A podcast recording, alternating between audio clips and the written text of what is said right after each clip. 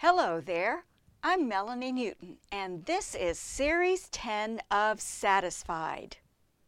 The Series 10 podcast enhance the Heartbreak to Hope Bible study covering the Gospel of Mark in the New Testament. You can find this Bible study guide at my website, melanienewton.com, as well as at Amazon and Barnes & Noble. Here's what we will explore in Series 10 of Satisfied. This world is full of heartache and pain. Women and men are burdened by guilt, fear, destructive behavior, and fatigue. Broken relationships leave people with a sense of rejection, worthlessness, and extreme loneliness. Jesus understands every single one of your heartaches.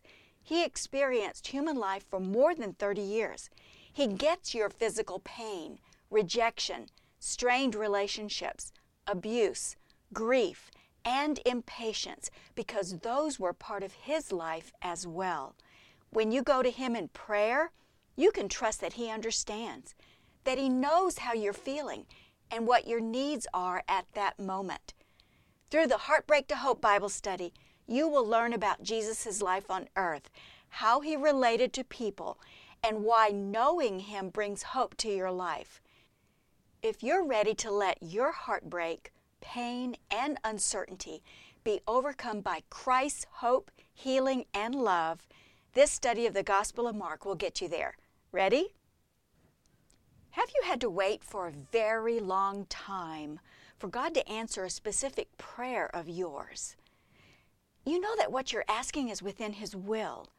It matches up with what is promised in Scripture, but it's not happening. Do you think God has forgotten you or is ignoring you? Maybe the delay is because God has been preparing the background for answering your prayer today or in the future. During the years before Jesus showed up for all to see, the Jews might have thought that God had forgotten them. There had been 400 years of silence from God. No prophets had been speaking or writing anything from God to the people during that time. But the last Old Testament prophet, Malachi, had promised that God would send his messenger in the spirit of Elijah to prepare the way for the Lord.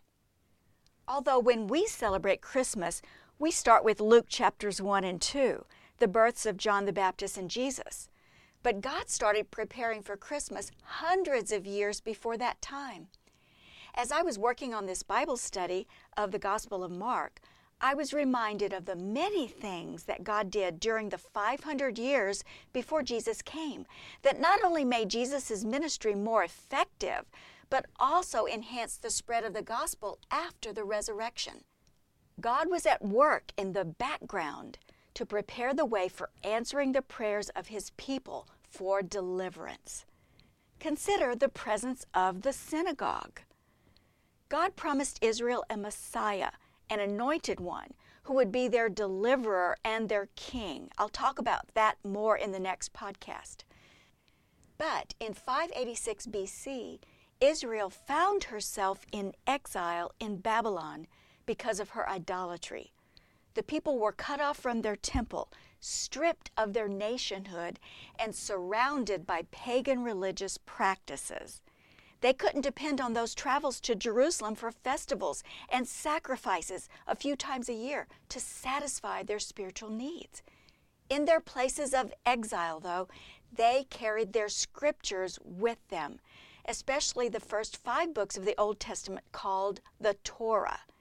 The Jews met together in community groups for worship and reading of their scriptures in what we now know as synagogues.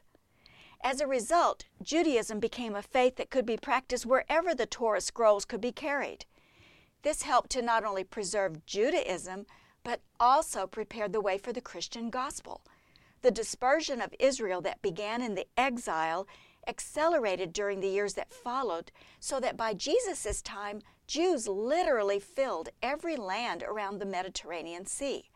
Jews outside Palestine concentrated their religious life in the study of the Old Testament and the life of the synagogue.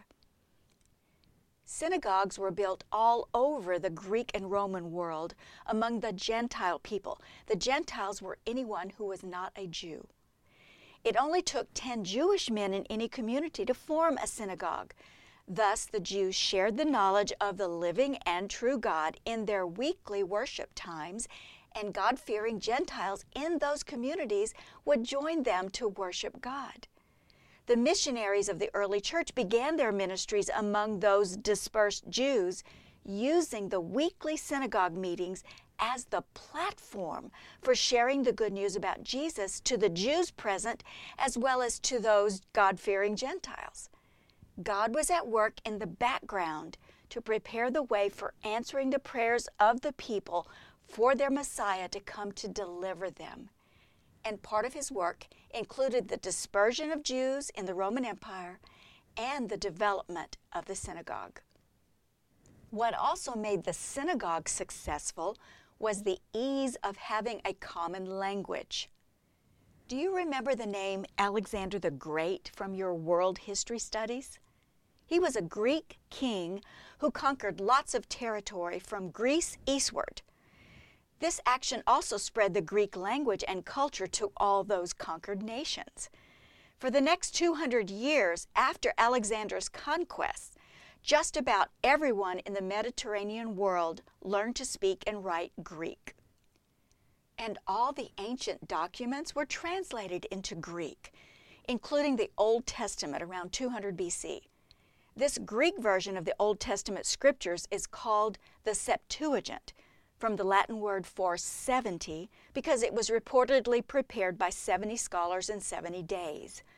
By the time of Jesus, most of those people meeting in synagogues around the Mediterranean Sea were using the Septuagint as their scriptures. Paul and other New Testament writers wrote in Greek, which could be read everywhere in those countries influenced by the Greek culture. Through the spread of the Greek Empire, God was at work in the background to prepare the way for answering the prayers of his people for deliverance. Part of his work included a common language. Then there's what the Romans added to the mix the Roman road system and relative peace between countries. In the century before Jesus was born, Rome conquered Israel and the rest of the countries surrounding the Mediterranean.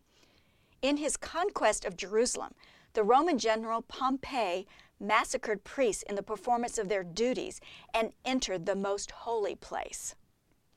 This sacrilege began Roman rule in a way that Jews could neither forgive nor forget, and Herod, a non Jew, was appointed king over Israel by the Roman Senate. You need to understand the emotional state of the Jews toward Rome as you read Mark. Yet the Romans brought good things to the Mediterranean lands. They brought peace to the whole region, although it was a forced peace. Law and order prevailed. Anyone who rebelled was quickly squashed by the powerful Roman army. And the Romans were into major construction, not only of magnificent buildings, but also a system of roads so people could travel from the farthest reaches of the empire back to Mother Rome. This made travel and communication between towns much easier along those roadways. Paul and the other missionaries of the first century utilized those roads for their travel, as well as the main shipping options available to them for sea travel. Through the activity of the Romans, God was at work in the background to prepare the way for answering the prayers of all people for deliverance. Jesus was born into this environment. But babies must grow up, and this takes time. 30 years before the Jewish people as a nation finally heard from God again, he was at work in another way. The angel Gabriel delivered the message to two people that their sons would be the ones through whom God would answer the prayers of his people for deliverance. But before that happened, the babies had to be born experience childhood, and grow up into men prepared to do their work. That took about 30 more years of waiting. Only a few people knew what was going on during this time, and they really didn't understand it, but they did their part in the preparation. John the Baptist appeared on the scene at the appointed time in God's plan. Jesus left his father's carpentry shop a short time later and began his full time ministry of teaching the people about getting ready for the kingdom of God to come to them and healing their diseases. Through normal human birth and development, God was at work in the background to prepare the way for answering the prayers of all people for deliverance. He gets your need for hope. This world is full of heartache and pain, chronic illness, persecution, poverty, unrealized dreams, job struggles. Women and men are in bondage to guilt, fear, destructive behavior, and fatigue due to the burden of responsibilities. Broken relationships leave people with a sense of rejection, worthlessness, and extreme loneliness. Add to those any feelings of uncertainty, often revealed by the questions we ask about life. When will I find love or a friend? When will I get well? What will I do after graduation or after this job ends? Uncertainty. Sadly, if you've been taught that God has forgotten you, or is ignoring you, or is punishing you for something you've done wrong, you aren't likely to trust Him for help. This may leave you feeling empty, confused, and without meaning and purpose. But God looked upon your life with compassion and provided a solution His Son, Jesus Christ, God in the flesh, God on earth, the God of hope and love. Jesus was worth the wait. He experienced human life for more than 30 years. He understands every single one of your heartaches. He gets your physical pain, your rejection, any strained relationships. He understands your abuse, your grief, and any impatience you feel because those were part of His life as well. When you go to Him in prayer, you can trust that He understands, that He knows how you are feeling and what your needs are at that moment. Jesus is the light that gives you hope for every heartbreak that you experience. Through this study of the Gospel of Mark, you will learn about Jesus' life on earth, how he related to people, and why knowing him brings hope to your life. God is still at work in the background of life. I can now look back and see how God was at work in the background, preparing the way for answering some of my specific prayers that were within His will. It took time. I had to wait. But the wait was worth it, and I praise Him for what He did during that time of waiting. Can you look back now and recognize how God was at work on your behalf or for someone you love? Praise Him for that. Are you still waiting for God to answer a specific prayer of yours? You know it is within His will, matching up with what is promised in Scripture, but it's not happening yet. Maybe our faithful God is preparing the background for answering your prayer tomorrow. Trust Him. Let Jesus satisfy your heart with hope, healing, and love as you get to know Him and trust Him more each day. Until next time, I'm Melanie Newton, and this is Series 10 of Satisfied.